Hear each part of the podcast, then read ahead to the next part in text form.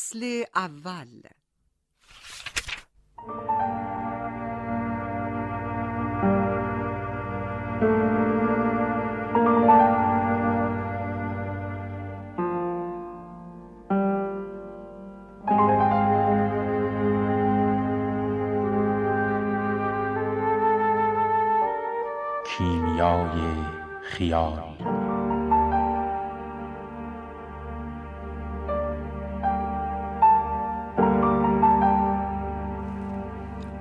با نام و یاد خدا و با سلام به شما عزیزان شنونده و جوانان گرانقدر عزیزان گلادیاتور عنوان رومانی است از ادوارد هاردینگ نویسنده معاصر آمریکایی که تقدیم حضورتان می شود.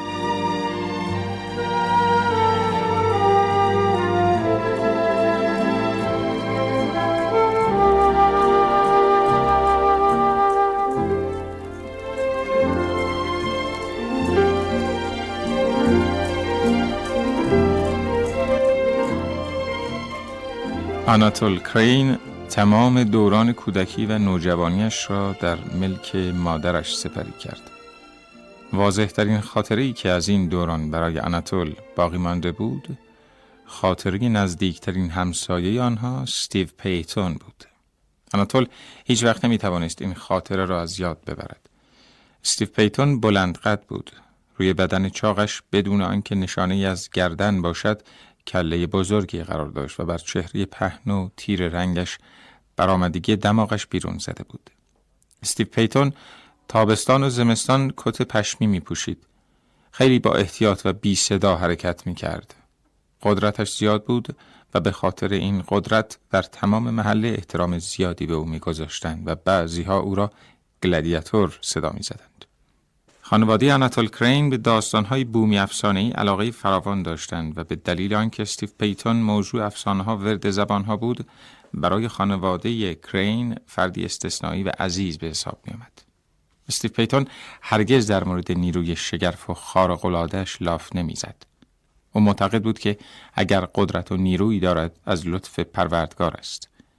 پیتون مغرور بود اما غرورش نه به خاطر نیرو و شجاعتش بلکه به واسطه اصل و نسب و شعورش بود. مری تایسون کرین مادر آناتول اعتقاد داشت که استیو پیتون مرد خداشناس و مؤمنی است و حضور او را در خانهش به عنوان مهمان موجب فراوانی برکت و نعمت می‌دانست. پس از او استقبال می کرد و بسیاری از خطاهای او را نادیده می گرفت. توجه و احترام مری تایسون کرین به پیتون آنقدر زیاد بود که با تلاش فراوان روزیتا بهترین دختر محله را به عقد پیتون درآورد. البته روزیتا مدت زیادی زنده نماند اما برای استیف پیتون دو دختر به نامهای ماریا و کاترین به دنیا آورد. بعد از مرگ روزیتا مادر آناتول به توجهات خیرخواهانه خود از استیف پیتون ادامه داد. ماریا را در یک مدرسه شبان روزی ثبت نام کرد و بعدا برای او همسری شایسته برگزید.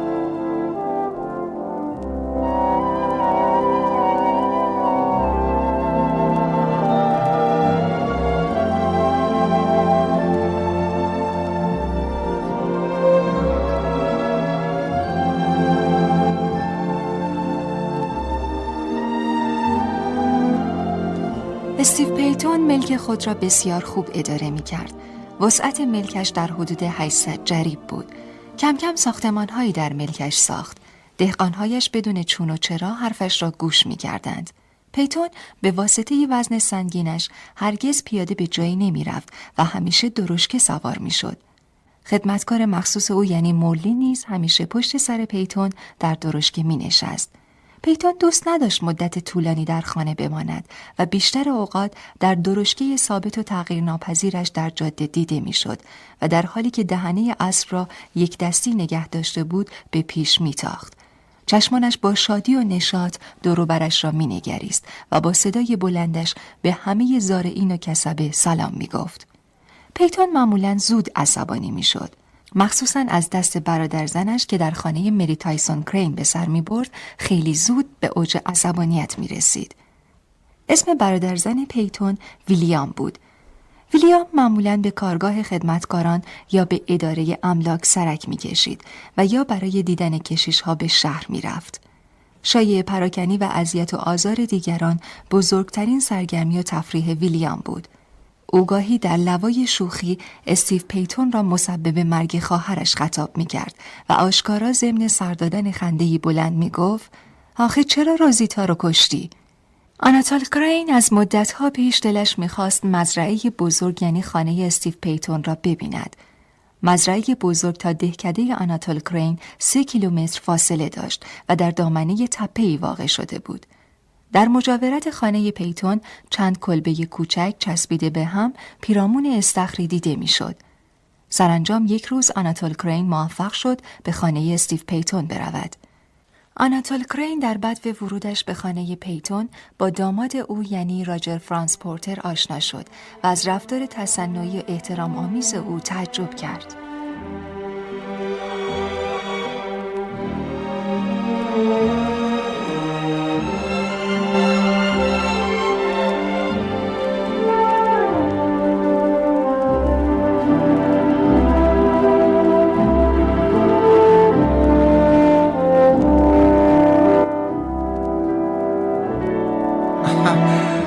خوش اومدی آقای استیف پیتون. خیلی به موقع رسیدین. اسرانه حاضره. متشکرم راجر آه و خوش آمد. باید بگیم به مهمون عزیزمون آناتول. آه آناتول پسر خانم مری تایسون کرین. درسته درسته. بله مادرم براتون سلام رسوندن. مخصوصا به شما خانم ماریا. آه متشکرم عزیزم. حال مادرت چطوره؟ حال مادرش خوبه خوبه. سر حال و شاد به زندگیش می‌رسه. واقعا که در نیرو نظر و سلیقم تا نداره. شما لطف دارین. اناتول شروع کن بخوردم. می‌بینی که ماریا چه کیکی پخته. بله چشم. واقعا کم نظیره اگه مسابقه کیک پزی باشه نفر اول مسابقه ماریاست. اینو مطمئنم. بس کن راجر تو که نباید تعریف کنی. مهمونمون باید نظرشو بده. ها؟ اناتول؟ بله واقعا خوشمزه است. اما باید بگم که کیک مادرم هم دست کمی از این کیک نداره. آفرین پسرم وقت که پسر مری تایسون کرین هستی. راستگو شجاع خیلی خوشم اومد. باشه باشه بریم اتاقمو بهت نشون بده بله. راجر تو هم بیا. چشم.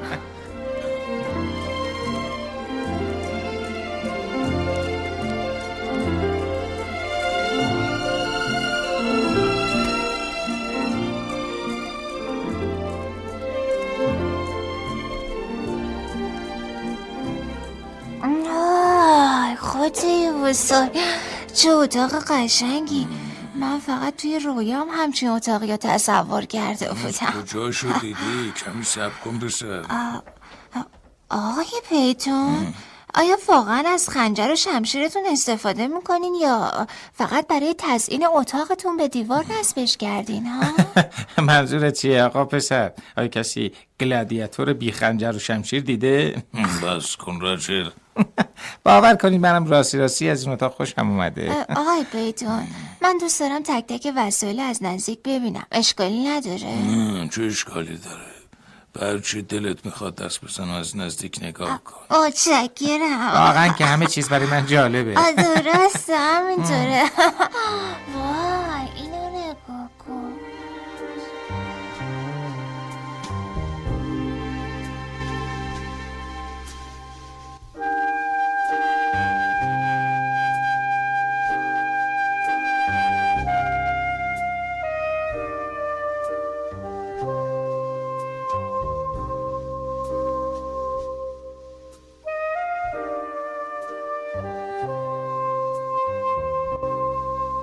چند ساعت بعد استیو پیتون به خدمتکاران دستور داد تا میز شام را آماده کنند. آناتول در حالی که پشت سر استیو پیتون به اتاق پذیرایی می‌رفت از سرعتی که در اجرای فرمان او به عمل آمده بود متحیر شد. غذاها روی میزی چیده شده بود که رویش پارچه قهوه‌ای با هواشی سفید انداخته بودند. غذا شامل گوشت پخته شده بره، سیب زمینی و نان گندم بود. آقای استیو پیتون بعد از صرف شام به آناتول گفت آناتول فردا همراه راجر برو تا خرمنکوبی رو بهت نشون بده. آناتول تشکر کرد و راجر فرانس با صدای مضحکی گفت او فردا چه روز بزرگ و شکوهمندیه. پدر راجر یک کارمند بود که در املاک مری تایسون کرین یعنی مادر آناتول سمت نمایندگی مالی را داشت. بعد از فوت او مری تایسون راجر را بزرگ و تربیت کرد و او را در آموزشگاه محل ثبت نام نمود. راجر بعد از اتمام دوره آموزشگاه وارد اداره دارایی شد و بعد هم به عنوان منشی اداره ثبت احوال به کار پرداخت و سرانجام با دختر استیف پیتون ازدواج کرد. راجر فرانس پورتر تا زمانی که منافع شخصیش در معرض خطر نبود بسیار رعوف، شوخ و مهربان نشان می‌داد. اما همین که پای منافعش به میان می آمد همه چیز را یک سر از یاد می برد و حتی حاضر می شد گریه کند. اگر به او وعده یا قولی می‌دادند هزاران بار آن قول را یادآوری می‌کرد و چنانچه آن قول فورا به اجرا در نمی آمد گویی بزرگترین توهین را به او کردند. راجر معمولا به شکار می‌رفت و بعد از هر شکاری به زمین و زمان فخر میفروخت. سرانجام زمان آن فرا رسید که اناتول به همراه راجر به دیدن صحرا و خرمنکوبی برود. چه هوای تمیزی. لذت می‌بری آناتول؟ بله همه جور سرسبز و قشنگه. آناتول چسب قشنگی داری؟ من کی می‌تونم هم چسبی داشته باشم؟ محاله. فقط اگه شما محبت کنین و به مادرتون یادآوری مگه بکنین. اون به شما قولی داده؟ قول؟ نه ولی ولی مادرتون قدر مهربانه که اگه تو بهش بگی عین همین اسب رو به من میبخشه. من مدیون بخشش های مادرتم. اینو جدی میگم آناتول ولی شما داماد آقای پیتون هستین. باید خیلی پول دار باشین. اینطور نیست؟ چه جالب. خدای من. آناتول تو از هیچ چه خبر نداری. من به اندازه ویلیام من پیش پیتون ارزش ندارم. من شب و روز مفت و مجانی واسش کار می‌کنم. اما حاضر نیست یه سکه سیام بهم بده. آه باور کردنی نیست. چون آقای پیتون خیلی دست و دلوازه باور کن. وقتی میگه قول من قوله این حرف مثل پتکی به سر آدم فرود میاد. چون خبری از عمل نیست. آدم فقط می‌تونه از پیتون قول بگیره و دیگه هیچ. عجب. آه خدای من اونجا رو ببین. چی شده؟ نه یه نفر داره از جوهای ما فر میداره باید چی کار کنی؟ خب شاید چیزی که برداشته تقریبا چند دلار باشه. اما راستی جواب پدر زنم چی بده؟ به نظر تو آناتول باید چیکار بکنیم؟ بیا با هم هم فکری کنیم راجر من به جای همفکری دلم می‌خواد این اطراف رو با اسبم بگردم. هی اسب قشنگم. هی برو.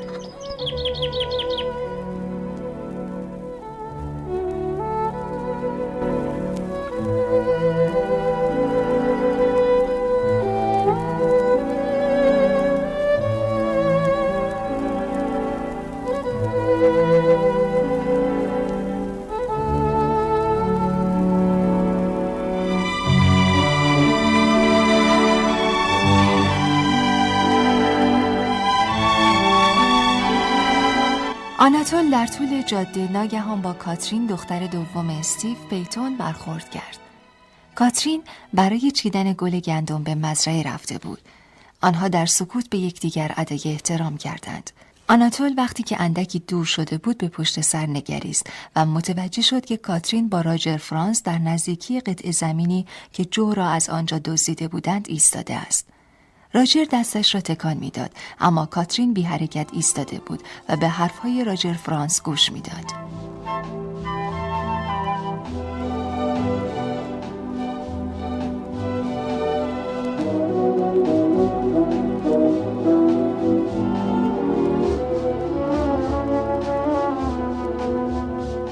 چند هفته گذشت بعد از ظهر یک روز پیش خدمتی ورود استیو پیتون را به منزل مری تایسون کرین اعلام کرد.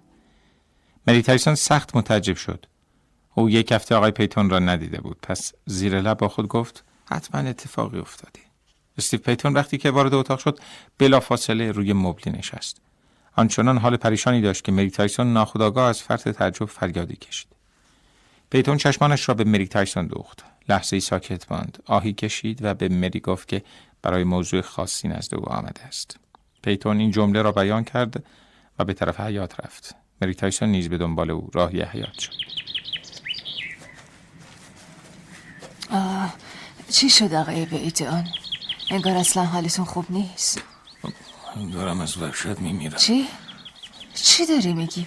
مگه اتفاق بدی افتاده؟ نه نه نه دست هنوز که اتفاقی نیفتاده قراره چه اتفاقی بیفته؟ چی ببین من اومدم کمی نصیحت از زبونت بشنوم همین مگه چی کار کردی؟ ببینم نکنه باز وضع روحیت به هم خورده ها؟ حواسم کاملا سر جاش مطمئن باش اون بارم اگه وضع روحیم به هم خورد از دست کاری بچگانه ماریا بود خیلی خوب خیلی خوب حالا می‌تونی خیلی ساده به من بگی مشکل چیه؟ اجازه بدین اول از شما بپرسم که درباره مرگ چی فکر می‌کنی درباره چی؟ من چی شنیدم؟ درباره مرگ؟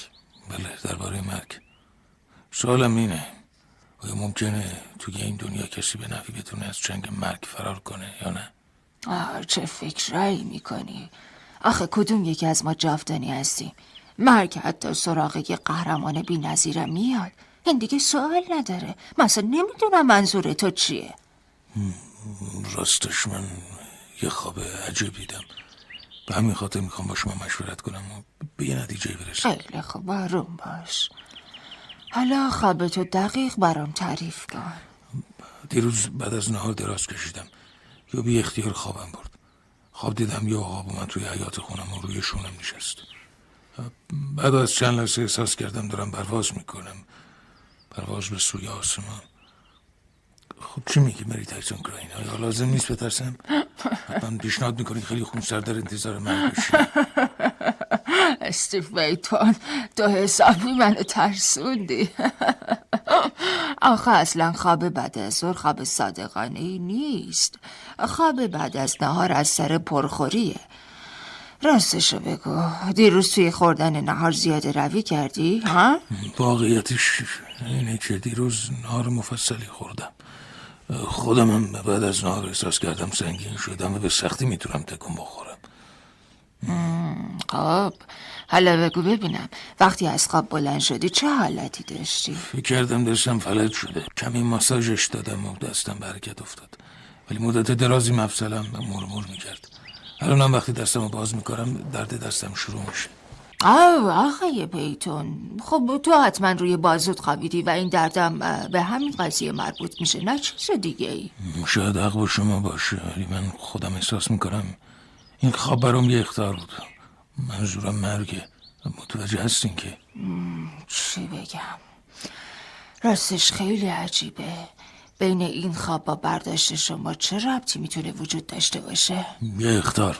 همین. بله.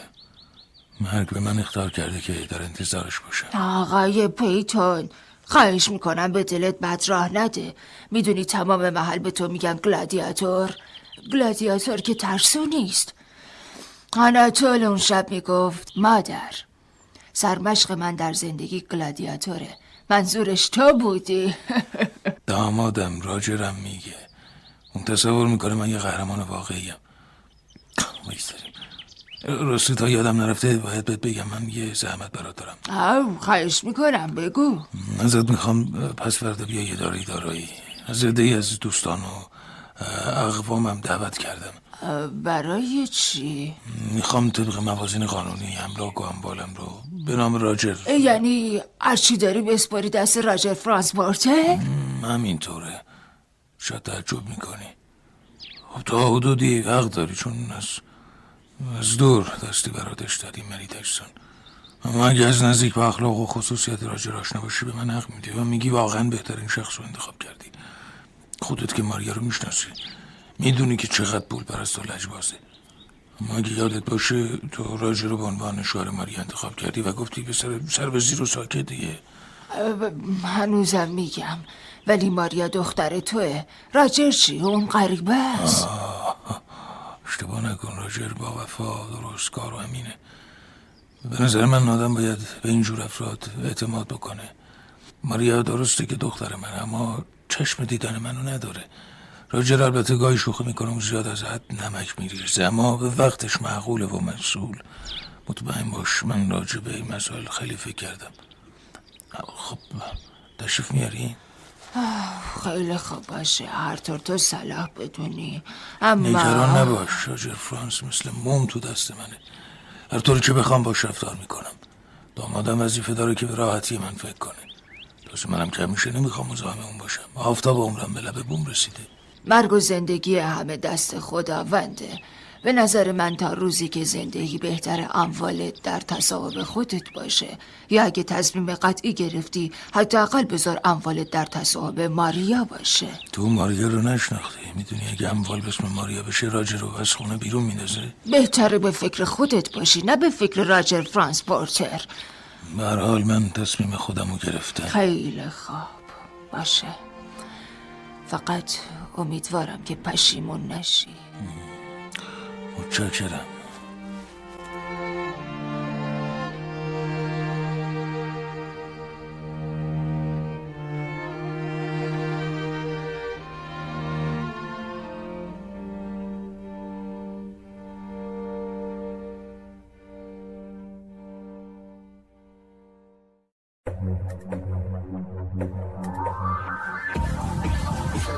صدای واژه ها در کتابخانه گویای ایران صدا. مجموعه ارزشمند از کتاب‌های گویا. www.iranseda.ir فصل دوم. در روز موعود کالسکه بزرگ خانواده مری تایسون کرین که شش اسب داشت توسط سر کالسکچی آرام آهسته به سوی اداره دارایی هدایت شد.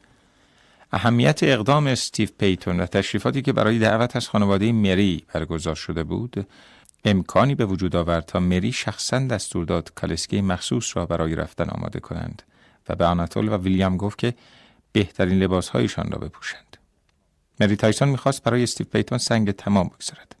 پس از گذشت یک ربع ساعت اداره دارایی از فاصله دور نمایان گردید. دقایقی بعد کالسکه خانواده مری تایسون از میان دروازه باز وارد حیاط اداره شد. راجر فرانس پورتر در آستانه در در انتظار آنها بود. ویلیام زودتر از همه پیاده شد و با خود گفت به به چه شکوهی چه جلالی. خانواده مری تایسون وارد سالن اصلی شدند و هیکل بی حرکت پیتون را دیدند که کت خاکستری رنگی با یقه سیاه لب برگشته به تن داشت و مانند یک گلادیاتور دست چپش بر قبضه شمشیر و دست راستش روی میز بود. او تکان نمی‌خورد و حتی نفس هم نمی‌کشید. دو پاکت حاوی اسناد روی میز دیده می‌شد. استیو پیتون با حرکت دادن سر و دست به خانواده مری تایسون سلام و خوش آمد گفت. بر جایگاه های مخصوص رئیس دادگاه، منشی و چند کارمند نشسته بودند. آناتول بین ویلیام و یک خدمتکار نشست. دیگر افراد در حال احوال پرسی و گفتگو با هم بودند. از حضار کرامی خواهش می‌کنم سکوت رو رعایت کنند. بله ما امروز گرد هم آمدیم تا شاهد کار بزرگی باشیم. این کار بزرگ از خودگذشتگی و ایثار آقای استیو فیتونه ایشان در نظر دارن تمامی اموال و املاکش رو به داماد خودشون راجر فرانسپورتر انتقال بدن. لطفا آرام باشید آرام باشین تا صدای منو همین حضار بشنون بله. برای شروع کار ابتدا از آقای استیو فینتون می‌خوایم. بیاد و لطف کنه. متنی رو که برای ثبت در سند نوشته بخونه.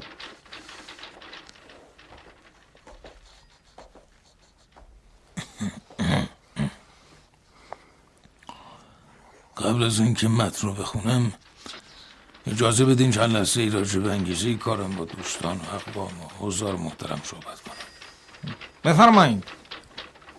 دوستان من دارم پیر میشم. و ضعف و نادوانی منو داره تهدید می‌کنه. مرگ من ممکنه هر لحظه از راه برسه بنابراین تصمیم گرفتم در زمان حیات خودم املاک و اموالم رو به نام دامادم راجر فرانسپورتر بزنم. این اسناد که روی میزه بعد از این تصمیم خودم تنظیم کردم. حالا براتون می‌خونم ایشون. سند انتقال اموال و املاک استیو پیتون که با دست خود و در کمال تعقل و درایت تنظیم و امضا شده. دقیقا حدود املاک و زمایمی را تعیین می کنند که به دامادش راجر فرانسپورتر تعلق می گیرد. و نیز مشخص می کند که رعایا و احشام و متعلقات دیگر چگونه در اختیار آقای راجر فرانسپورتر قرار می گیرد. متشکرم. همه مواردی رو که آقای استیو پیتون گفتند مورد تاییده اما شما آقای پیتون باید بدونید که اسناد اصلی نباید زیاد طول و تفصیل داشته باشه به همین خاطر حشم و زواید از سند اصلی حذف شده نشو زواید مثل چی؟ مثل گاف های ابلق و اردک های ترکی آخه ما نمی‌تونیم در مورد اینجور چیزا تحقیق کنیم و نظر بدیم کاملا حق با شماست حالا من از دامادم می‌خوام که این برگه رو بخونه من در خدمتم. بدین بدین به من تا بخونم. فقط مواظب باش تند نخونی. می‌خوام که همه افراد حاضر در این جلسه کلمه به کلمه از متن این برگه اطلاع پیدا کنن. چشم.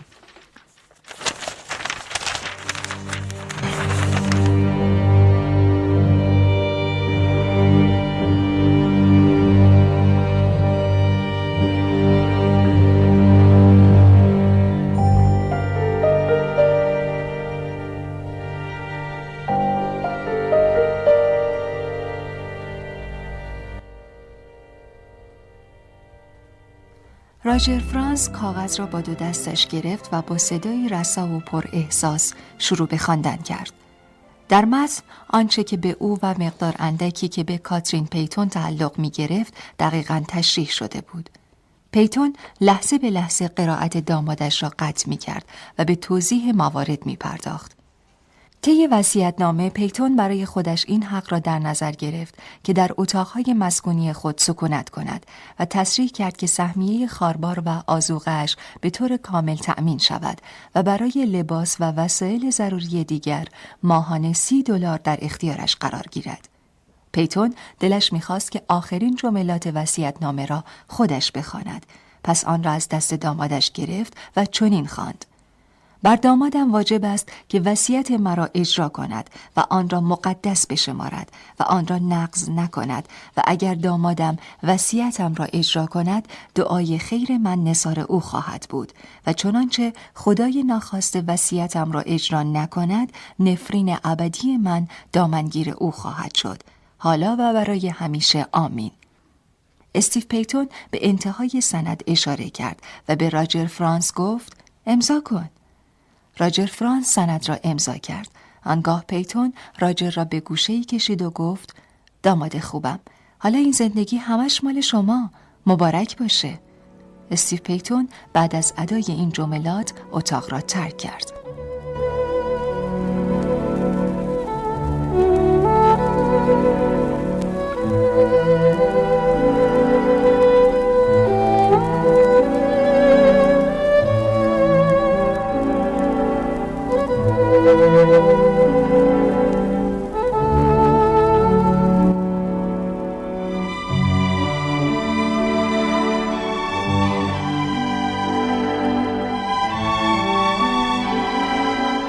رئیس دارایی سند رسمی و اصلی حاوی واگذاری دارایی پیتون به راجر فرانس را قرائت کرد.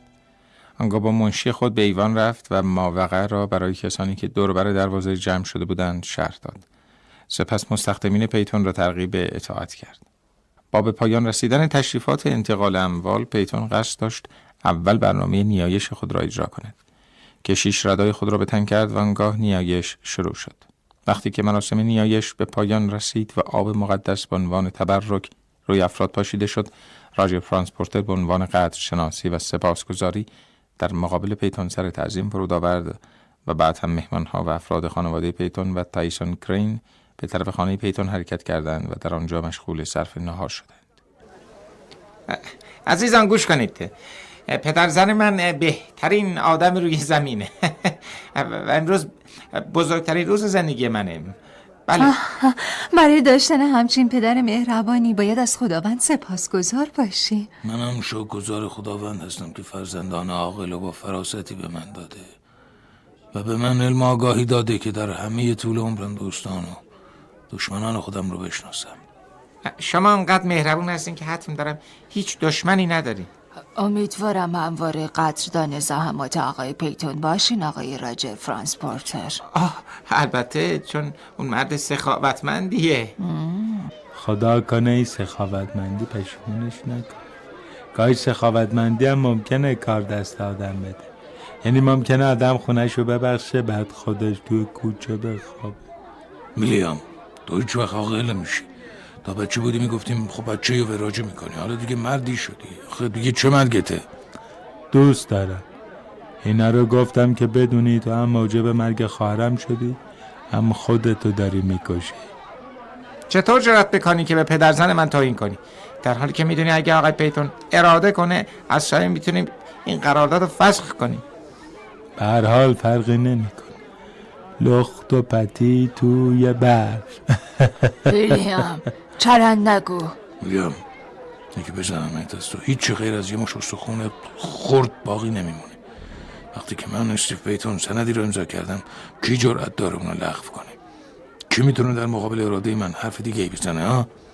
شما اقدام خوبی کردی. اما اگه خدای نکرده دامادتون به جای سپاسگزاری به شما تا این کرد وقت چی؟ پدر اونایی که به زبون این دیوونه این حرفا رو گذاشتن ما رو خوب نمی‌شناسن. به همین دلیله که می‌تونن همچین فکرایی درباره ما بکنن. ولی شما ناراحت نشین. ببینین چهره شما از شدت خشم منقبض شده. خودتون عصبی نکنین. دارم ازت متشکرم. من به تو و شوهرت اطمینان دارم. ماریا ممکنه روشن کنی چه کسانی از ویلیام خواستن که اینجور حرفا رو در این روز پیش بکشه؟ معذرت می‌خوام مادام. من قصد توهین به شما رو ندارم. خواهش می‌کنم. آقای پیتون من از شما بابت همه چی متشکرم. خیالتون راحت باشه که من حق و حقوق شما رو هیچ وقت فراموش نمی‌کنم. اتاقای شما و ماهیانه سی دلار در اختیارتونه. و همیشه برای ما بزرگ و عزیز میمونی. به هر حال من به هیچ وجه از تصمیم خودم بر نمیگردم. آو راجر فرانس من دوست دارم برم تو اتاقم استراحت کنم. دیگه مهمونی رو به تو میسپارم. امیدوارم از مهمونات به خوبی پذیرایی کنی روز خوش. روز بخیر آقای استیفیتان روزتون به خیر آقای پیتون عزیز. روزتون به آرام آرام به سوی اتاق خود رفت. رفتن او موجب شد که تا دقایقی هیچ بهانه‌ای برای تجمع افراد باقی نماند. به خصوص که میزبان جدید یعنی راجر فرانس پورتر نیز خیلی زود میز را ترک کرد و ناپدید شد. خانواده مری تایسون کرین وقتی که به منزل رسیدند همه آنچه را که دیده بودند مورد بحث و بررسی قرار دادند. ضمن صحبتها مری تایسون گفت این برنامه آخر عاقبت خوشی نداره. من آینده پیتون رو مبهم و تاریک می‌بینم. از قضا روز بعد پیتون برای صرف ناهار نزد خانواده مری تایسون آمد.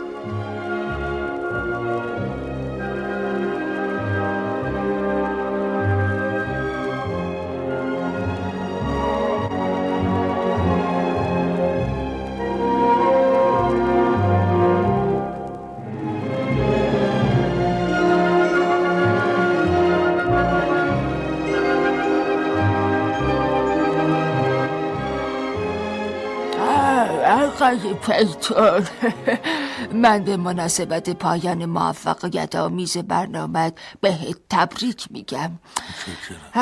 حالا تو یه مرد آزاد هستی و از این به بعد آرامش فکری بیشتری پیدا می‌کنی. صد درصد هم اینطوره. حالا می‌تونم در مورد جسم فانی خودم آسونتر فکر کنم. و مثل یک گلادیاتور واقعی از مرگ نترسم. آه راستی. هنوزم توی بازود احساس خستگی و کوفتگی می‌کنی؟ بله مادام احساس کوفتگی می‌کنم. اما این چیزی مهمتر است که باید برات بگم و اون اینه که هنوز خوابهای مشابه خواب قبلی می‌بینم.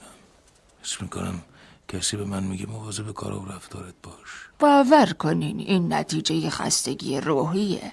اگه چند روز به طور کامل استراحت کنین همه این حرفها و خوابا و تعبیرها فراموش میشه. شاید حق با تو باشه. چون مثلا همین دیروز ویلیام اصاب منو خورد کرد. تعجب می‌کنم. شما که می‌دونین ویلیام آدم شوخیه. چرا حرفاشو جدی می‌گیرین و خودتون رو ناراحت می‌کنین؟ البته چون دوست ندارم از شما که مثل خواهرم هستیم چیزی رو پنهان کنم.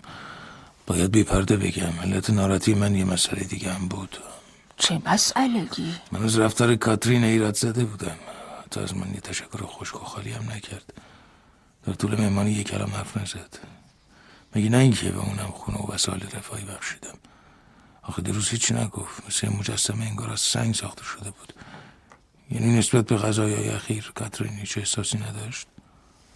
اونم در حالی که اطمینان داره من بینهایت دوستش دارم. همین الانم پیش شما اعتراف می‌کنم که کاترینو بیشتر از ماریا دوست دارم. می‌دونی مدام این نشونه اینه که روزگار نظر خوشی نسبت من نداره. این نشونه اینه که اگه من همه دنیا رو هم به اونا ببخشم باشون آنا راضی و شاکن واقعا هیچ علامتی از تشکر و سپاس توی چهره کاترین خونده نمی‌شد. پیتون کمی حوصله داشته باش. کاترین وقتی که ازدواج کنه آرام و ملایم میشه. شاید اونم راجع به قضایای اخیرتون فکر می‌کنه. خب چه فکری؟ از این بهتر چه میشه که پدری بیاد زندگیشو به بچه هاش ببخشه؟ آقای پیتون از این حرفا بگذر. شما الان احساساتی هستی. بذار مدتی بگذره. خب بگو ببینم. برای آمرزش روح خودت خیال داری چی کار کنی؟ من فکر می‌کنم از این به بعد بیشتر به کلیسا سر بزنی و بری هم صحبت پدر مقدس بشی اگه کاترین دختر نمک نشتا سه هزار دار بیاد بلسای خودم خفش می‌کنه.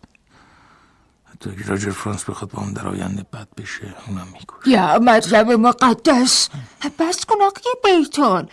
چطور می‌تونی همچین حرفایی بزنی؟ خدا رحم کنه خودتو کنترل کن. نمی‌دونی که من دارم چی میگم. او چه حرفا. ببین چه گرفتاریایی برای خودت درست کردی. وقتی که اومده بودی با من مشورت کنی باید حرفمو گوش می‌کردی.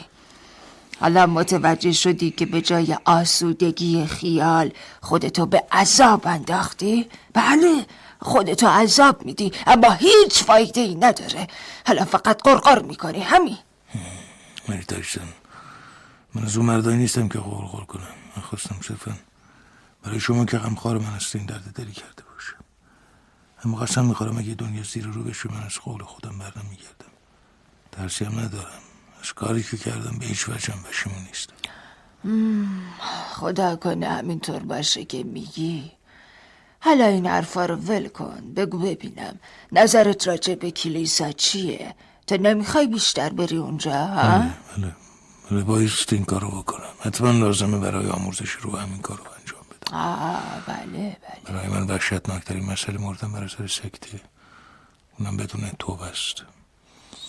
من مصمم هستم که عصبانی نشم چون که عصبانیت برام مضره. و ممکنه یک برای موجب سکته مغزیم بشه. علاوه حالا که همه کارم مرتب و منظم کردم چه دلیلی برای عصبانیتم وجود داره؟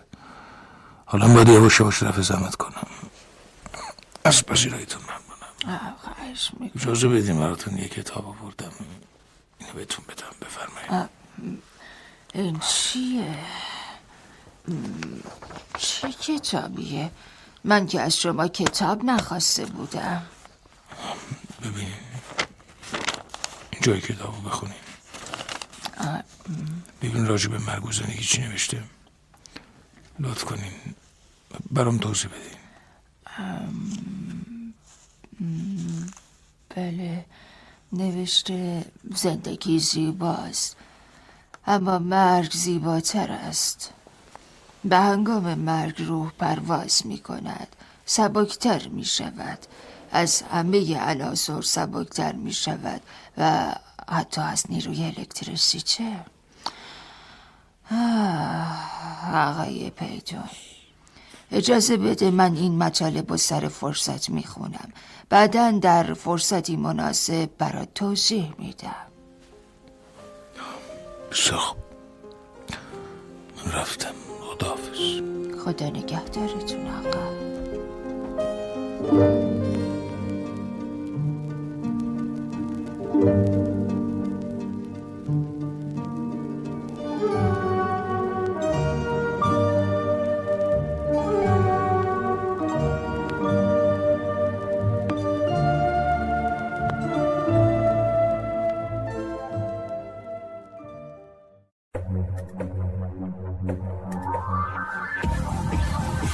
صدای واژه ها در کتابخانه گویای ایران صدا. مجموعه ارزشمند از کتاب های گویا www.iranseda.ir فصل سوم. سه روز بعد به مری تایسون خبر رسید که شوهر خالش فوت شده است. پس مری ملکش را به قصد عزیمت به منزل خالش ترک کرد و آناتول را نیز همراه خود برد. مری قصد داشت فقط یک ماه نزد خالش بماند اما تا اواخر پاییز در آنجا ماند. به همین دلیل مری تایسون و پسرش آناتول در پایان ماه سپتامبر به ملک خود مراجعت کردند. در همان روز اولین خبر خوبی که آناتول از خدمتکار پیرشان پل شنید این بود که تعداد بیشماری پرنده به حوالی دهکده ایشان آمده است. تا وقت نهار سه ساعت باقی بود. پس آناتول همراه پل بلافاصله تفنگ و وسایل شکار را برداشتند و به سوی دشت و باغهای اطراف دهکده شتافتند. پرندگان زیاد بودند و آنها توانستند تعدادی پرنده شکار کنند. ساعتی بعد آناتول و پل در حالی که وسایل شکار را حمل می کردند به خانه برگشتند. آنها در راه بازگشت مردی را دیدند که نزدیک جاده در حال شخم زدن بود. اسب او رم کرده بود و مرد خشمگین و عصبانی سر اسب را در کمال بیرحمی با دهنه می‌کشید.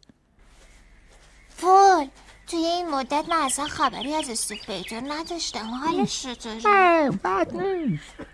تو این داره زمون همه رنج می‌کشن می‌دونی من هم رنج می‌کشم اگه واسه تعریف کنم، میگم واسه خودش بود. آره. چی داری میگی؟ من نمیشم فهم اون اسفر رو نگاه کن. کی این اسب استیو پیتونه خب چرا اون مرد سر اسب پیتون اینجوری پیرهمانه می‌کشه؟ خدای من چقدر وحشتناکه. ببین کسی چه خبر نداری؟ خب پسر به خود پیتون رم کردن تا به اسبش رم کنن چی میگی؟ کی باهاش بیرحمی کرده؟ ها؟ بیا را بیا پسر بیا خودت همه چی می‌فهمی. گفتم که دور زمونه بیرم شده. دیگه کار از این حرفا گذشته. خدا. احترام پیرمرد چی شده؟ کجا رفته؟ دو چشم باز کردیم دیدیم همه چی باختیم چقدر غور می‌زنه.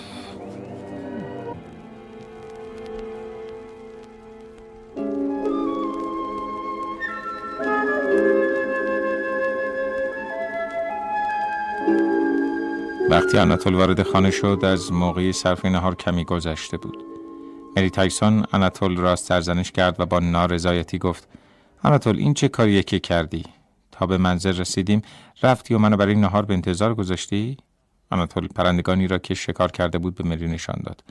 اما مری تایسون به آنها نگاه نکرد. ویلیام برادر زن استیو پیتون و رابرت والتی مشاور خانوادگی مری تایسون به همراه او پشت میز نهارخوری نشسته بودند. آناتول دست و صورتش را شست و مثل دیگران پشت میز نهار نشست تا آنکه موقع صرف نهار فرا رسید. به به چه کباب خوشمزه ایم. دوست دارم هر روز بیام اینجا نهار بخورم. اینجا خونه خودته. هر وقت دلت خواست می‌تونی بیای اینجا ما خیلی خوشحال میشیم. واقعا ازت متشکرم مادام. رابرت؟ فردا یه کالسک دنبال آقای استیف پیتون بفرست. چون اونجور که شنیدم اون دیگه کالسکه نداره. بهش بگو که باید بیدرنگ پیش من بیاد تا ببینم چیزایی که شنیدم راسته یا درو حقیقت رو بخوای مدام این کار سختیه. من من من واقعا در این مورد من بی خود نبوده بین همه افراد تو رو انتخاب کردم. تو مشاور خانواده هستی. وقتی آقای پیتون ببینه رابرت ولتی اومده دنبالش می‌فهمه مسئله جدیه. بله بله بله بله. حق با شماست ولی آخه چجوری بگم؟ شاید امکانش نباشه. یعنی شاید یعنی بس کن رابرت!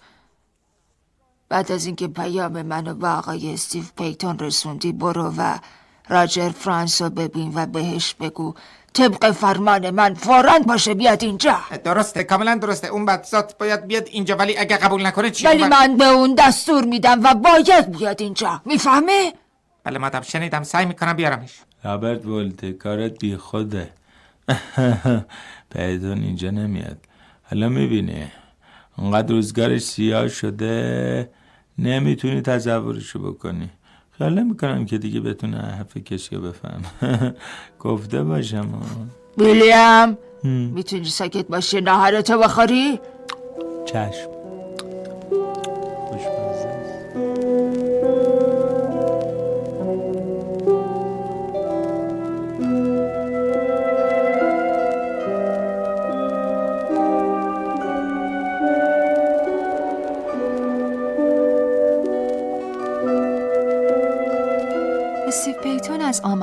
نزد مری تایسون امتناع کرد. مری تایسون قانع نشد و نامه‌ای برایش فرستاد. پیتون در جواب روی کاغذ با خطی درهم و برهم این گونه نوشت. خانم مری تایسون، حقیقت این است که از دیدن شما خجالت می‌کشم. بگذار بمیرم، مرا آزار ندهید.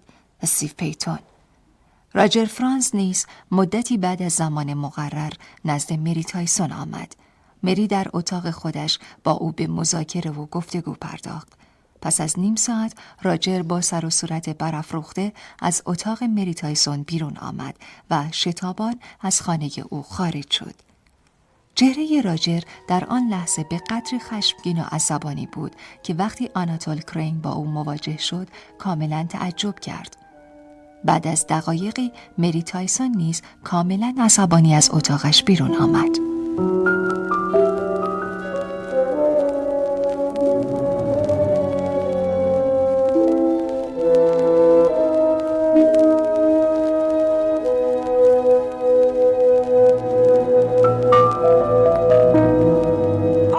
خوب گوش کنین. آناتول با تو هم دقیق به حرفم گوش کنین. از این به بعد چه راجر فرانس و چه اعضای خانوادش حق ندارن به هیچ عنوان خونه ما بیان. مادر مگه چه اتفاقی افتاده؟ شما چرا اینقدر عصبانی هستین دیگه می‌خواستی چی بشه؟ راجر و ماریا واقعا نمک نشناسن. مادر من نمی‌فهمم شما چی میگین. لطفا بیشتر توضیح بدین. این من بودم که راجر رو از گرفتاری نجات دادم. بهش اعتبار دادم. اونو وارد اجتماع کردم. اون همه زندگیشو مدیون منه. حالا دیگه جرأت می‌کنه که به من بگه حق نداری توی کارای ما دخالت کنی. میگه استیف پیتون دیوونه شده. میگه راضی کردن استیف پیتون غیر ممکنه. خدایا چرا؟ چرا استیو پیتون تا چند ماه پیش عقلش سر جشن بود؟ چرا تا چند ماه پیش پیتون مرد فوقالعاده آرام و محترمی بود؟ پس یهو چی شد؟ پیتون دیوونه شد. خدایا.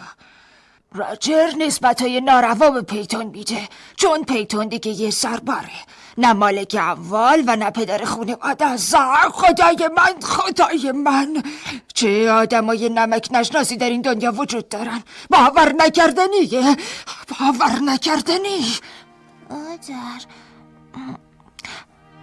سعی کنین آروم باشین. خواهش می‌کنم. بیاین. بیاین مادر جون بیاین دعا کنین.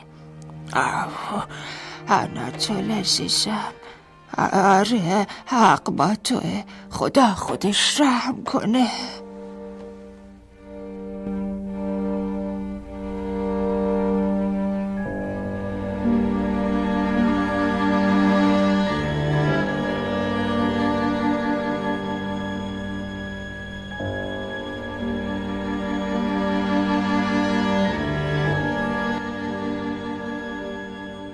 روز بعد آناتول کرین با تفنگ و سگش اما بدون مستخدم پیرشان پل حازم باغها و جنگلهای اطراف دکده شد. روز زیبا و باشکوهی بود. هوای خوشبو و معطر و نسیم مطبوع جان و روح را نوازش می‌داد. آناتول به پرندگان جنگلی بسیاری برخورد اما با آنها اعتنایی نکرد. او می‌دانست که جنگل تقریبا تا منزل استیو پیتون ادامه دارد. راهش را در امتداد جنگل دنبال کرد. انگار آناتول نمی‌توانست تصور کند چگونه می‌تواند به منزل پیتون راه پیدا کند و در واقع او مردد بود و با خود میاندیشید. حالا که مادرم با مالکین جدید مشاجره کرده یا آیا می‌تونم وارد ملک اونا بشم یا نه؟ دقایقی بعد آناتول در چند قدمی خود راجر فرانس را دید. راجر به آناتول نزدیک شد. در چهره راجر دیگر به هیچ وجه نشانی از تواضع و تکریم تصنعی چند ماه پیش وجود نداشت. و البته نشانی از گستاخی یا عصبانیت نیز از چهره او خوانده نمی‌شد. آناتول کرین روزه شکار چطوره؟ توی جنگل ما شکار می‌کنیم؟ خوش اومدی. ما مانع شما نمیشیم. کارت بسیار عالیه. امروز چیزی نزدم. حتی یه پرنده. جنگل شمارم به زودی ترک می‌کنم. نراحت نشین. ما که به هیچ وجه شما رو از اینجا نمی‌رویم حقیقت رو به شما بگم. من از ملاقات با شما خیلی خوشحال شدم. شما ممکنه هنوز نوجوان باشین ولی مطمئنم که قضاوتتون روی اشخاص درسته. مادرتون دیروز اصلا به حرفای من گوش نمی‌داد. فقط دوست داشت رو سر من عصبانی بشه. اما حاضرم قسم بخورم که من هیچ کار غیر قانونی انجام ندادم. فقط کنار اومدن با پیتون واقعا غیر ممکنه کاملا نقلش از دست داده خب بفرضم که حرف شما درست باشه. حالا چرا اسب آقای استیف پیتون رو فروختین ها؟ چرا اسبشو فروختی؟ شما خودتون قضاوت کنین. آخه اون اسب چه فایده ای داشت؟ کارش فقط خوردن یونجه خوب بود. اما حالا اون اسب حداقل می‌تونه واسه یه آدم دیگه مفید باشه. لازم پیتون هر جا که بخواد بره کافیه که یه اشاره به ما بکنه. ما از دادن کالسکی به اون مزایقه نمی کنیم. ما حاضریم در روزهایی که از اسبا کار نمی کشیم با کمال رضایت کالسکی رو در اختیار پیتون بذاریم. که اینطور فکر می‌کنم خدمتکارش مولی رو هم از اون گرفتین نه؟ خدای من آدم چه حرفها که نمیشنوه. تو بگو ببینم یه خدمتکار راتل باطل پیش پیتون چه کار کنه؟ در حالی که میشه به همین خدمتکار هزار کار مثبت یاد داد. آخه پیش پیتون فقط وقتش رو تلف می‌کرد. باور کنین البته شاید تا چند ماه دیگه. مرلی رو ردش کنیم بره. باید آدم همیشه صرف جوری رو در نظر داشته باشه. اینجور مسائل خیلی مهمه. اشخاص کم درآمدی مثل ما باید حساب همه چیز داشته باشن. یادمه مولی بعضی وقتا برای آقای پیتون کتاب می‌خوند. خدای من. حالا کی براش کتاب می‌خونه؟ شوخی گرفته. چه کتابی؟ آقا پیتون تو این سن سال از خوندن چه لذتی می‌بری؟ از اینا گذاشته. من خارج لباس و کفش پیتون ما تامین می‌کنیم. اون همون غذایی رو می‌خوره که ما می‌خوریم. دیگه چی می‌خواد؟ مگه خودش نگفته بود که دیگه هیچی از این دنیا نمی‌خواد؟ کاش فقط اینو تشخیص می‌داد که حالا دیگه همه چیز همه چیز خونه متعلق ماست. و ما یه موضوع دیگه. پیتون میگه که ما مقرری ماهیانه اونو نمیدیم ولی حساب اینو نمی‌کنی که ما خودمونم همیشه پول تو دستمون نیست. تازه وقتی که همه چیز در اختیار اونه پول می‌خواد چیکار کنه؟ ما با اون درست میشه یکی از افراد خانوادگی خودمون رفتار می‌کنیم. باور کن. ما با اتاقایی که پیتون در اختیار داره واقعا احتیاج داریم. اما چی نمیگیم ما با همین وضع می‌سازیم ما تنها حرفی که به پیتون زدیم اینه که بهتره هر روز بره ماهی گیری خب کار بدی کردیم اون الان برای خودش سرگرمه. وقتی که پیتون یکی دو ساعت ماهی گیری کنه ما یه سوپ ماهی درست می‌کنیم و این برای پیرمرد سرگرمی خوبیه. البته خیرن فهمیده که کاملا حق با ماست. متاسفم. واقعا متاسفم. فکر می‌کنم شما همین حرفا رو به مادرم گفتین که اون عصبانی شد. برخورد مادرتون با من واقعا وحشتناک بود. ایشون به قدرتش مینازه. همونطور که پیتون مینازید. خب شما قضاوت کنید. واقعا حق با ماست یا نه؟ راستی اگه بحثی هم پیش اومد شما از ما طرفداری بکنید. خب دیگه من رفتم. خداحافظ. تو آزادی هرچی دلت می‌خواد از جنگل ما شکار کنی. خداحافظ. آناتول ناگهان به یاد روزی افتاد که از مادرش پرسیده بود آیا گلادیاتورها میمیرند؟ و مادرش در پاسخ از مرگ گلادیاتورها در طول تاریخ گفته بود. آناتول سپس راهی خانه راجر فرانس شد. او می‌خواست به هر قیمتی که شده استیو پیتون را ببیند. پس از جنگل خارج شد. هنگامی که آناتول از چمنزار کوچکی گذشت خود را مقابل باغ استیو پیتون یافت. باقی که اکنون راجر صاحب آن بود. در طول حصار باغ پیش رفت و چند لحظه بعد از پشت درختان انبوه اتاق پیتون را دید که به نظرش رسید در تمام آن محل تغییراتی داده شده است. در هر گوشه ای علائمی از نظارت مداوم مشاهده می‌شد. همان هنگام ماریا به ایوان آمد و با یکی از خدمتکاران صحبت کرد. آناتول از گفتگوی آنها فهمید که استیو پیتون در کنار مرداب مشغول ماهی گیری است. پس به سوی آن مرداب شتافت که در انتهای باغ بود. در همان حال از خود پرسید آیا واقعا آقای پیتون می‌تونه به یه ماهیگیر تبدیل بشه؟ با همین افکار پیش می‌رفت و به هر سو مینگریست اما از پیتون اثری نبود. در کنار مرداب به راهش ادامه داد و سرانجام درست در انتهای مرداب و در کنار درخت کوچکی جسه عظیم پیتون را دید. به او نزدیک شد. در همان حال پیتون به آناتول و سگش نگاه کرد. چهره پیتون بسیار تغییر کرده بود. یک طرف نی ماهیگیری در دست راستش قرار داشت و طرف دیگرش داخل آب افتاده بود روز بخیر آقای پیتون مثل اینکه دارین ماهیگیری می‌کنین ها؟ ماهیگیری آره ماهیگیری آخه آقای پیتون توی این ماه که نمیشه ماهیگیری کرد. می‌دونم ولی چه فرق می‌کنه. حالا مادرت چطوره حالش خوبه ولی از اینکه دعوتش رو قبول نکردی خیلی ناراحت شد. هیچ وقت فکر نمی‌کرد که دعوتش رو رد بکنی. بهتر بری خونه پیش راجر و ماریا. اینجا چیکار داری؟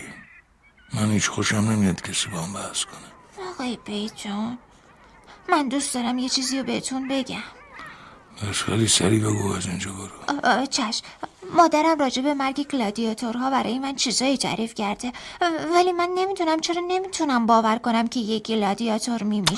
چرا نباف از اینجا برو. آقای پیتون شما باید حتما بیاین و مادرم رو ببینین برو خواهش برو. از اینجا برو. خیلی زود برو مادرم رو ناراحت نکن. حتما به اون سری بزن. شما درباره چی می‌خواین با من حرف بزنین؟ سر داره میارن. مادرم کالسکه خودشونو براتون میفرسته. شما بهتر اینجا نشینین قصه بخوری. یعنی چی که قصه بخورم به نخورم ها؟ آقای پیتون من همه چیزو می‌دونم. می‌دونم که راجر فرانس با تو چه رفتاری داره. می‌دونم که اون نمک نشناسه. اما شما نباید ناامید بشین این حرفا گنده تر از زنت بسر از اینجا برو. آخه تو این حرفا از کی یاد گرفتی ها؟ اینا رو از خودم گفتم. نتیجه ای بود که از کارهای شما گرفتم. شما خواستین بزل بخشش کنین. خونتون رو به دامادتون بخشیدین. اما اون قدر شما رو ندونست و احترام شما رو به جا نیاورد. کافیه برو پی کارت. میگی نری میکشمت. می‌گیرم تو میدازم تو آب تا یاد بگیری که دیگه آدمایی مثل منو نصیحت نکنی. بابا باشه خیلی خوب. عصبانی نشو. من خواستم برای شما کاری بکنم. حالا که نمی‌خوای منم تفنگم رو برمیدارم و همراه سگم از اینجا میرم. خدا حافظ زودتر برو. برو تنها بذار.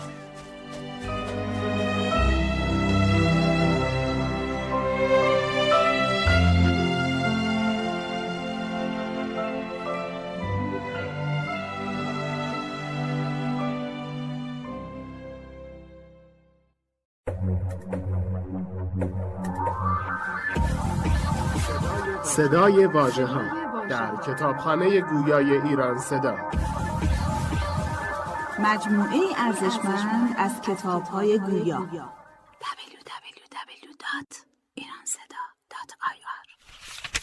فصل چهارم. در عواسط ماه اکتبر آناتول در طبقه اول خانهشان کنار پنجره ایستاده بود. و با دلتنگی به حیات و جاده‌ای که در آن طرف حیات بود نگاه می‌کرد. پنج روز بود که هوا نامساعد بود. حتی فکر شکار نیز بیشتر به شوخی میمانست. همه موجودات زنده در پناهگاه های خود کاملا پنهان شده بودند. باد گاهی به طرزی وحشتناک سوزه می‌کشید و گاهی جست و گریخته سوت می‌زد. رنگ ابرهای یک پارچه نزدیک به سطح زمین به رنگ سربی درآمده بود و باران که به طور مداوم میبارید مرتبا شدیدتر می‌شد و به صورت جویی به پایین میریخت. درختان نیز بر اثر وزش باد منظره غم پیدا کرده بودند.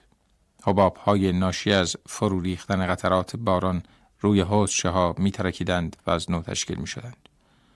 گلولای جاده ها را غیر قابل عبور کرده بود. سرما از میان لباس ها تا استخوان نفوذ می کرد و انسان را می لرزند. به نظر می رسید که خورشید نخواهد درخشید و این تیرگی دهشت بار و این رطوبت سمج همیشه پایدار خواهد بود. آناتول با کج خلقی کنار پنجره ایستاده بود. ناگهان استیو را دید که با سر و گل‌آلود به سوی خانه آنها می آید. آناتول سراسیمه به طرف در شتافت و آن را گشود. مری تایسون نیز با صدای دویدن آناتول خود را به کنار در رساند و زیر سایبان ایوان ایستاد. خدای من چی می‌بینم آقای استیو پیتون خودتی؟ خدا خودم هستم تعجب نکن مری تایسون منم استیو پیتون گلادیاتور دهکده. آخه چه بلایی به سرت اومده؟ از خونه. مشتقی من هوا پای پیاده پیش شما آمدم. مادر سر تا پاش گلی شده.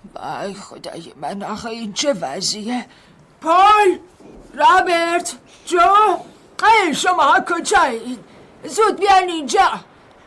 آقای پیتون آخه مگه مجبور بودی با این سرباز از خونه بیای بیرون؟ شما اصلا حالتون خوب نیست. از خونه بیرون کردن راجر فرانس منو بیرون کرده. یادت می‌گفته این راجر آدم خوبیه. ماریا رو بهش بده.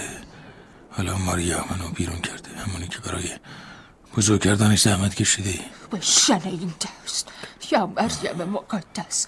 آخه آدم چجوری باور کنه؟ ولی من بهت گفتم که به راجر اعتماد نکن و همه چی بهش نسپار. خیلی خوب رو باش. بیا تو. بیا. اول سب کن بزا خدمتکارا تمیزت کنن. پول جا شما کجایی؟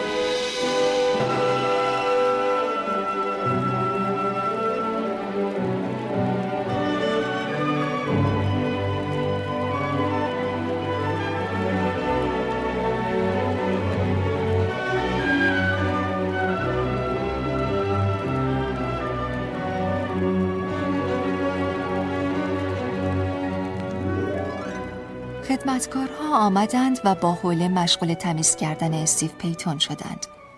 آنها حتی تصور نمی کردند که یک روز پیتون را در چنین هیئتی ببینند. پیتون آنها را با دست کنار زد و به سمت در ورودی سالن به راه افتاد و خود را با زحمت به یک صندلی رساند و روی آن نشست. خدمتکاران بار دیگر با حوله به او نزدیک شدند اما پیتون با حرکت دست آنان را کنار زد مری تایسون نیز از اصرار دست کشید. خوش کردن پیتون غیر ممکن بود. خدمتکاران فقط توانستند گلولای و لکه هایی را که در کف اتاق بود پاک کنند.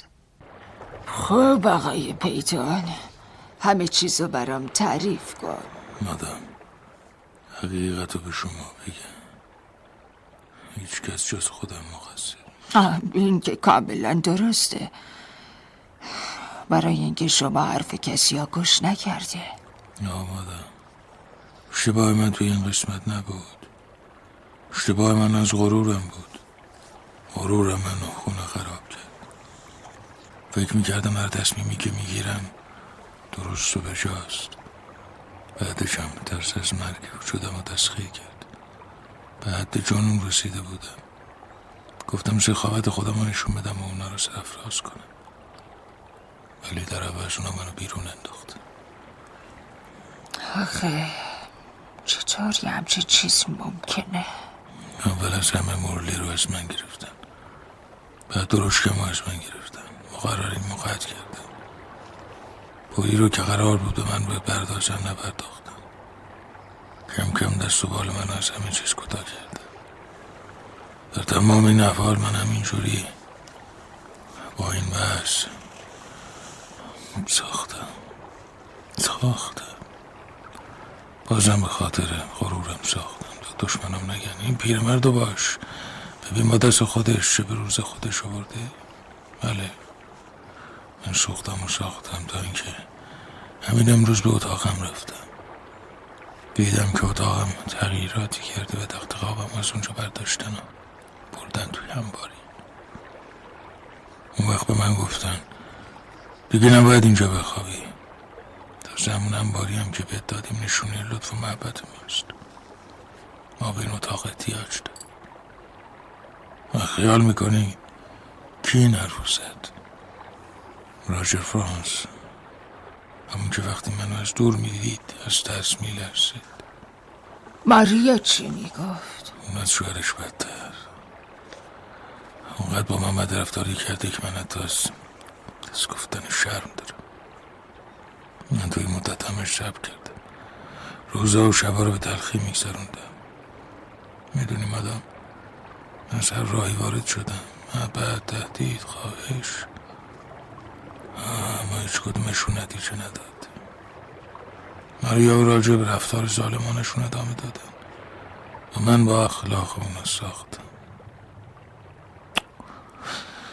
البته روزهای اول خیلی برام سخت بود. و هنوز این همه سوار نشده بودم. ولی بعدا کم کم تسلیم شدم. فکر کردم که همه ما ساده مرگیم. خب منم باید خودم برای مرگ آماده کنم.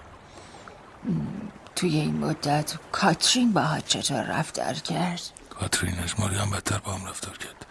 کاترین نقل خودش رو کاملا در اختیار راجر و ماریا قرار داد. واقعا که راجر فرانس لعنتی اونا رو ترسم کرده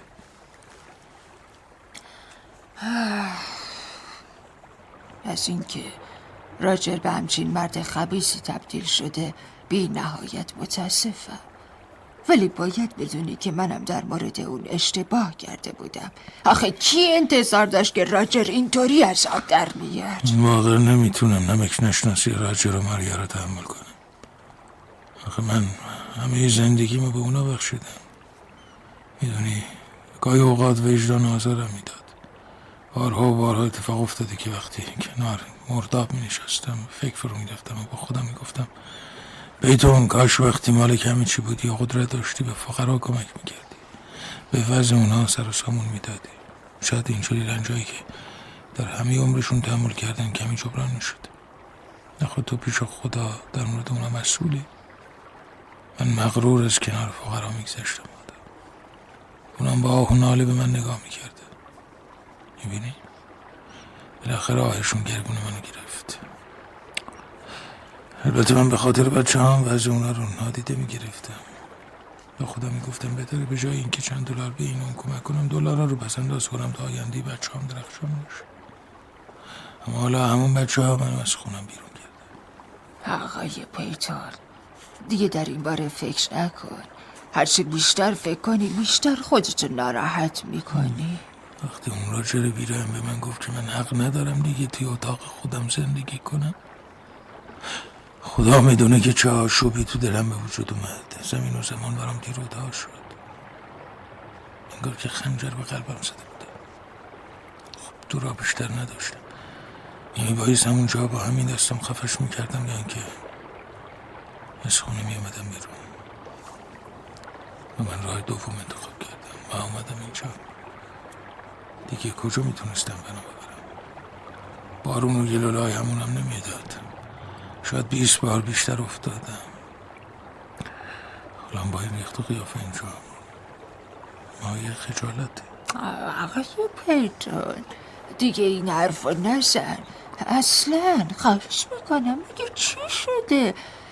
یه کمی کف اتاق کثیف شده. این که شرمساری نداره. فکرشم نکن. خب آقای پیتون. من یه راه حل به نظرم می‌رسه. گوش کن.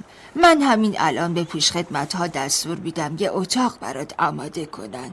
تو اول باید هموم کنی بعدش یه چیزی بخوری و نیرو بگیری. بعدش هم بری توی اتاقت استراحت کنی و بخوابی. مندم من نمی‌تونم بخوابم. انگار با یه پتک سنگین می‌زنن توی سرم. با این سرفزم چجوری آخه؟ خواهش می‌کنم من که کاری نکردم. اینجا خونه خودته. متشکرم.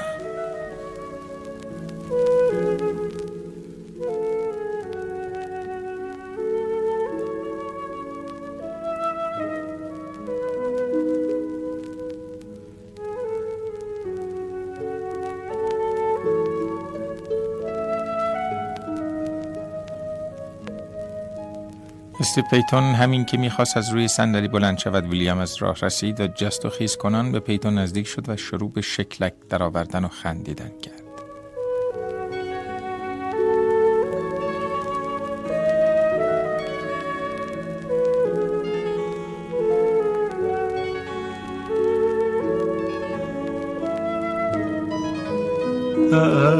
ببینین کی اینجا نشسته.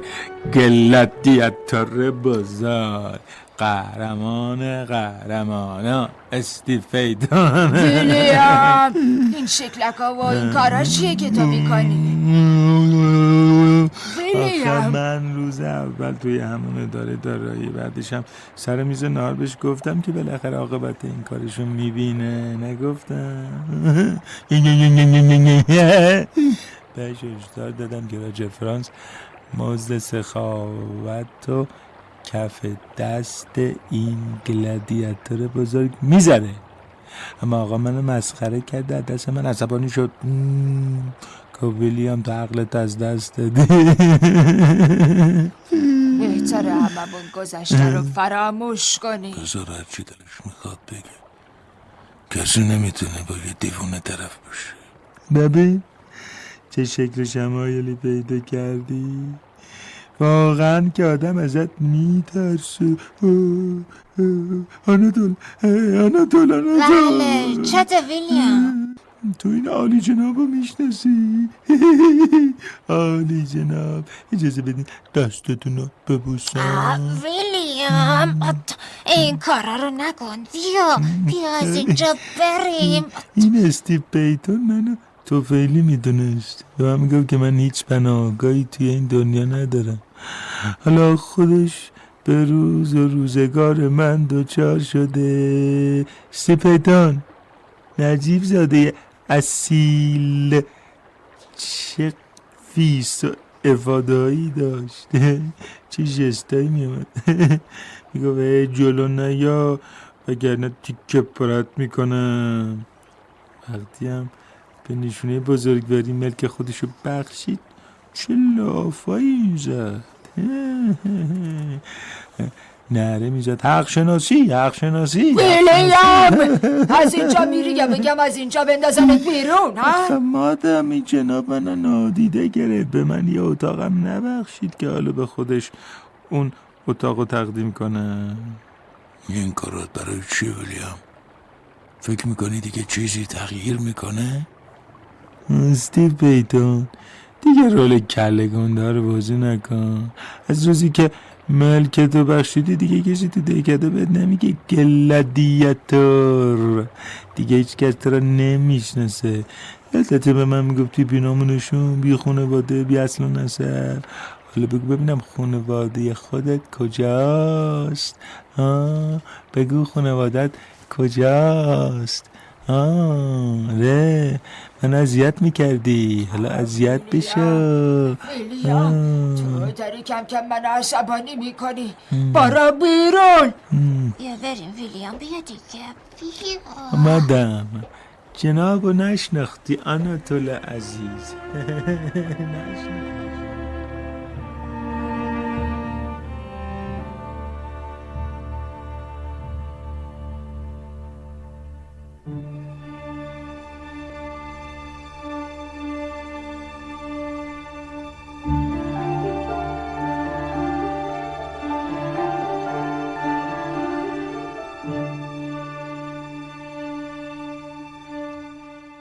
تایسون به عنوان وکیل استیو پیتون از راجر فرانس و ماریا شکایت کرد.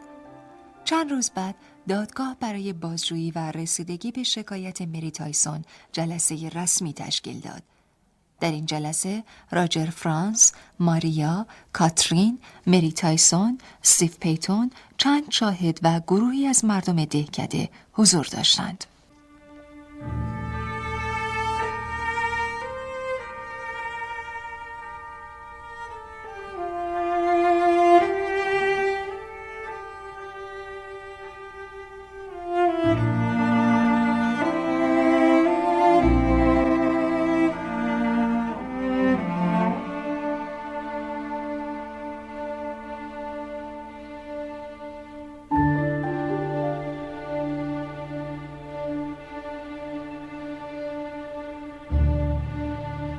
قبل از هر چیز از خانم مری تایسون یعنی وکیل آقای استیو پیتون می‌خوام برای حضار محترم توضیحات مختصری راجع به موضوع مورد شکایت بدن خانم مری تایسون بفرمایید متشکرم اغلب مردم دهکده به خوبی استیو پیتون رو می‌شناسن اون مرد رئوف و خوشقلبیه تا اونجا که من به یاد دارم هرگز آزارش به کسی نرسیده همیشه در صدد اصلاح امور مردم و علل خصوص اصلاح وضع فقرا بوده.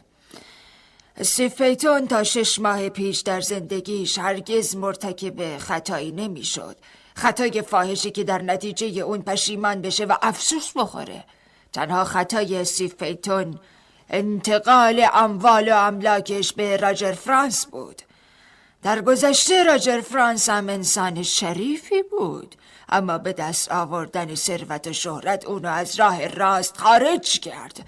به گونه ای که با پدر زنش بلای بدرفتاری گذاشت و به جای قدردانی از اون کمترین حقوقش رو ضایع کرد و نادیدی گرفت. خانم مری تایسون به روشنی اشاره کنید که اون حقوق چیا بودن؟ مقرری ماهانه سی دلار و یک اتاق با وسایل رفاهی. درشکه و یک نفر خدمتکار. آیا اینا در سند قید شدن؟ بله عالی جناب. متشکرم. از آقای راجر فرانس می‌خوام اگه توضیح یا پاسخ قانع کننده ای دارم برای حضار بیان کنن.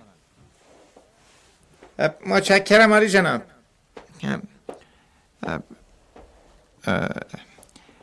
علا رقم تصورات خانم مری تایسون من و همسرم همه چیز رو در اختیار آقای استیو پیتون گذاشتیم. اما اون به دلیل پیری و کم حوصلگی آرام آرام اعصابش از دست داد و به ما دل سرد و بی‌اعتنا شد. از طرفی مشکلات ما هم روز به روز بیشتر می‌شد. از نظر اقتصادی من واقعا نمی‌تونستم خدمتکاری به نام مورلی رو در خونم نگه دارم و اون فقط دست رو دست بذاره و کاری انجام نده. همینطور غذا دادن به چند اسب و فراهم کردن وسایل درشکه آقای پیتون جز ضرر مالی سودی برای من نداشت. اما شما طبق سند متعهد شدید که خدمتکار رو درشکه در اختیار آقای استیو پیتون می‌ذارید. هرچند این مسئله به ضرر یا سود شما تموم بشه. آقای راجر فرانس راجع به اتاق چی میگی؟ خانم مری تایسون خواهش می‌کنم آروم باشید. اجازه بدید من سوالم رو تمام بکنم. من ابتدا وقت رو در اختیار شما گذاشتم و ازتون خواستم ماجرا و درگیری ها رو توضیح بدید. اما شما تقریبا پوشیده سخن گفتید. با این وصف یک بار دیگه به شما دقایقی فرصت میدم که صراحتا بگید موضوع اتاق چیه.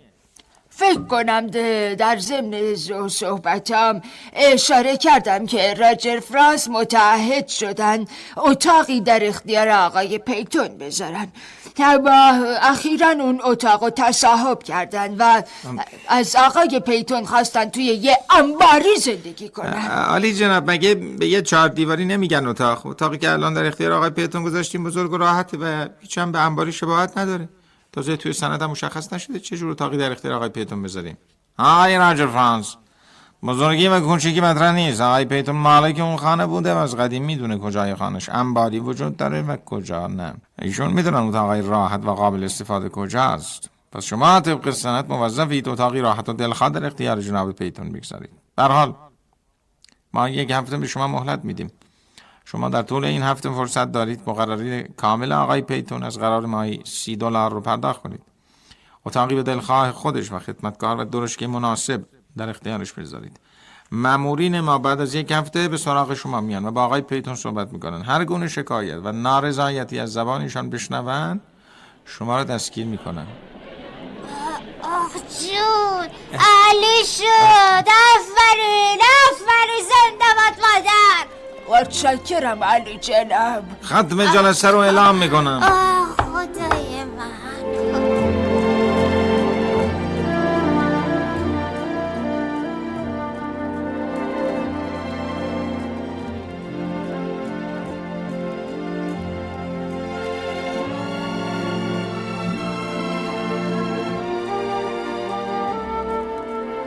و بدین ترتیب با رأی دادگاه استیو پیتون به حقوق قانونی خود رسید و تا آخرین لحظات مرگ همچون یک قهرمان واقعی به زندگی شرافتمندانه ادامه داد.